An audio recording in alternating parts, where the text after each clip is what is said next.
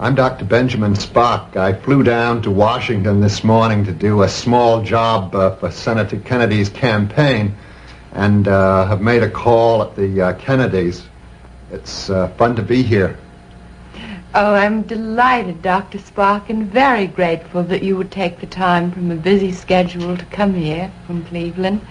I wondered perhaps you'd tell me some of the issues that you think are the most important in this campaign. The one that has me most steamed up is uh, federal aid to uh, education because I think in the present state of our country, uh, both in terms of its ability to pay for things and its need for educated people, that this is one of the jobs that we ought to get uh, started on. And uh, I'm delighted that Senator Kennedy has made a big issue of this in the campaign, and even more important that in the years uh, previously, in his 14 years in Congress and in the Senate, he really has worked hard for aid for education, for scholarships, uh, for public libraries in uh, regions that uh, don't have them. He's really uh, worked uh, at these. I know it's such a long and often hopeless fight. I hope it will accomplish something. Uh, there seems to be such a shortage of schools and of teachers. I'm glad that you mentioned teachers as well as buildings. The uh, legislation that Senator Kennedy was uh, working for was not uh, proposing that the federal government uh, hand paychecks to uh, individual teachers if they teach the way the federal government said. The bill proposed giving money, federal money, to the states uh, for the states to distribute for both buildings uh, and for teachers' salaries.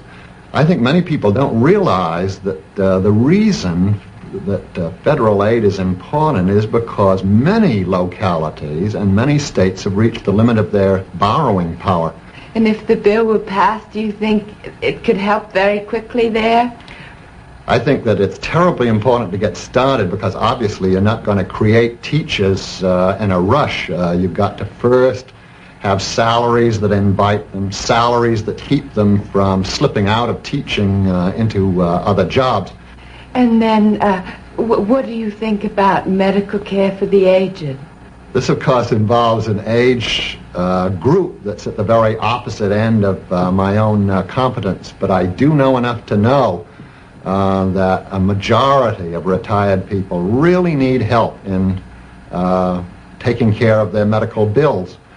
Uh, they don't, that a majority don't have the funds uh, to do it uh, themselves. I think that the bill that was passed that uh, requires people, in effect, to take a pauper's oath is entirely unnecessary and undignified and humiliating. It seems to me that the social security system uh, is, of course, the appropriate way uh, to take care of this. Uh, you let people buy their own insurance and then uh, benefit from it at the time that they need it. And so often in letters from women that I've gotten who seem to be the most concerned in that subject, they say that they often have to sacrifice their children's education because they're overcome with bills to take care of aging parents. It seems such an impossible and tragic choice to have to make. Yeah, I think it's unfair for young people to have to contribute a disproportionate amount for the support of uh, retired parents of theirs, and I think it's also very unfortunate for retired people to feel that they have to depend on their own uh, children. Oh, well, I've learned so much listening to you today. I can't tell you how I've enjoyed it. It's been fun to come down here, uh, Mrs. Kennedy, and thank you for inviting me. Thank you so much. Help elect John F. Kennedy for president.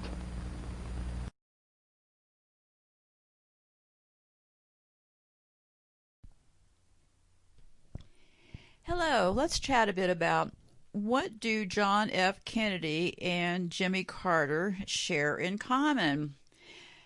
I have done shows that have talked about these things, but I'm not so sure that people have really connected with the information. So let me try to explain it one more time that maybe will put it into better context.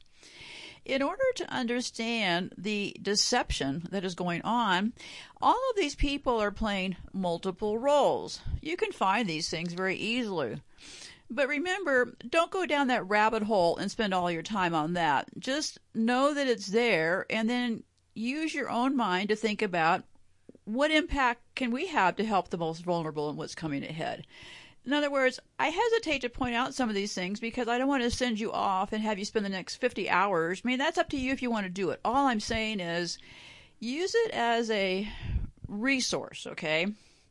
For example, I have talked in the past about a channel called Mitchell E. Brooks.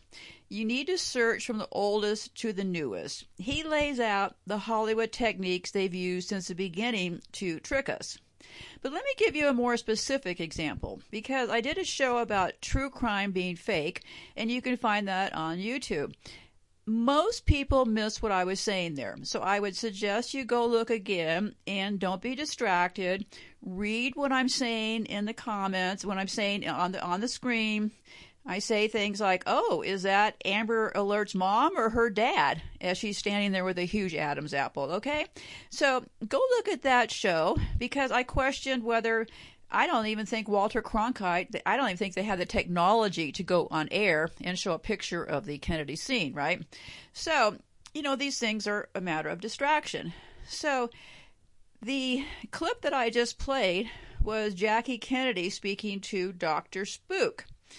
And it's interesting because this thing is nothing but a gypsy caravan show, okay? I don't know how to say it any more clearly. It is all to engage us in ways to divide and separate us. People talk about these people like they're family members. I bet people spend less time talking to their own family members than they do talking to other people about these freaks, okay? So that is how the name of the game works. And there's an excellent show. I try to only play shows here on audio that make sense, so because you don't have the visuals. But there's one that if you're really, really interested, I would suggest you take a look at it. The show is called, and you will find it very easily, okay? It is called, I have it right here, John F. Kennedy Hoax, H O A X, compilation. JFK is Jimmy Carter. Okay? It's John F. Kennedy Hoax, compilation. JFK is Jimmy Carter. And I think you'll also notice because at the end here, I'll close with a clip of one of them talking because there was a clip, I didn't find it, but there was a clip early on that like they like to they like to play jokes on us, right? Where Carter, I mean Kennedy was talking about peanut farmers. Remember Jimmy Carter was supposedly a peanut farmer. Well, anyways, they're both the same people, Carter and Kennedy. They're the same exact person, okay? So, um, the deception's pretty thick. So you have to decide for yourself. Are you going to invite silence into your life and start thinking of solutions for yourself and what time that we have? or keep playing on this little game they've got set up here because they have to get close to us to trick us. Evil always has to come packaged as help. Make sure you don't have these people in the center of your life when lockdown starts to happen. That's all I've been suggesting for the very long time now. Just open your eyes, okay? And just be aware of what's going on. They've tricked us for a very long time. Now you can decide, well, I'm comfortable being tricked. It works for me. Well, that's okay then. If it works for you, it works for you. Anyway, be safe out there. Goodbye for now, and I will chat with you later. And um, hopefully, you'll have the time to go and take a look at that clip and let me know what you think about it. I don't see any way that's possible that they aren't the same person, okay? That is Jimmy Carter is John F. Kennedy.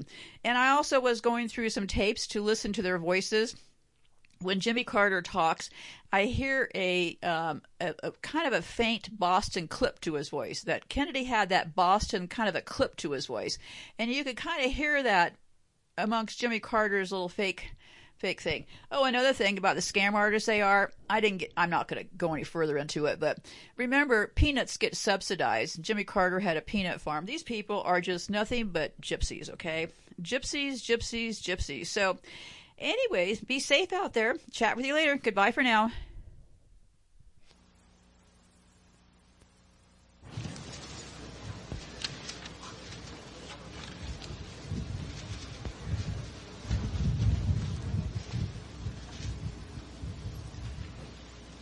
Members and friends of the family of John F. Kennedy. As President of the United States, I'm indeed honored to be here on this occasion. At once, so solemn and also so joyous. The dedication of the John F. Kennedy Library.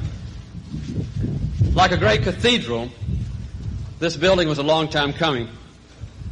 But it more than justifies the wait.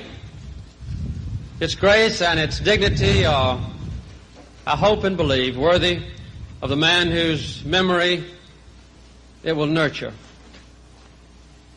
I never met him. But I know that John Kennedy loved politics. He loved laughter. And when the two came together, he loved that best of all. For example, in a press conference in March 1962, when the ravages of being president were beginning to show on his face, he was asked this two-part question.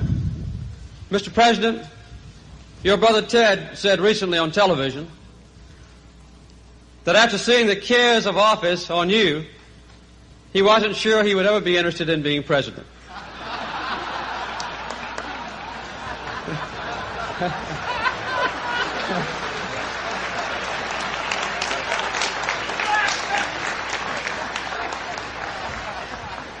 and the questioner continued, I wonder if you could tell us whether, first, if you had it to do over again, you would work for the presidency, and second, whether you can recommend this job to others. The president replied, well, the answer to the first question is yes, and the second is no. I do not recommend it to others, at least for a while.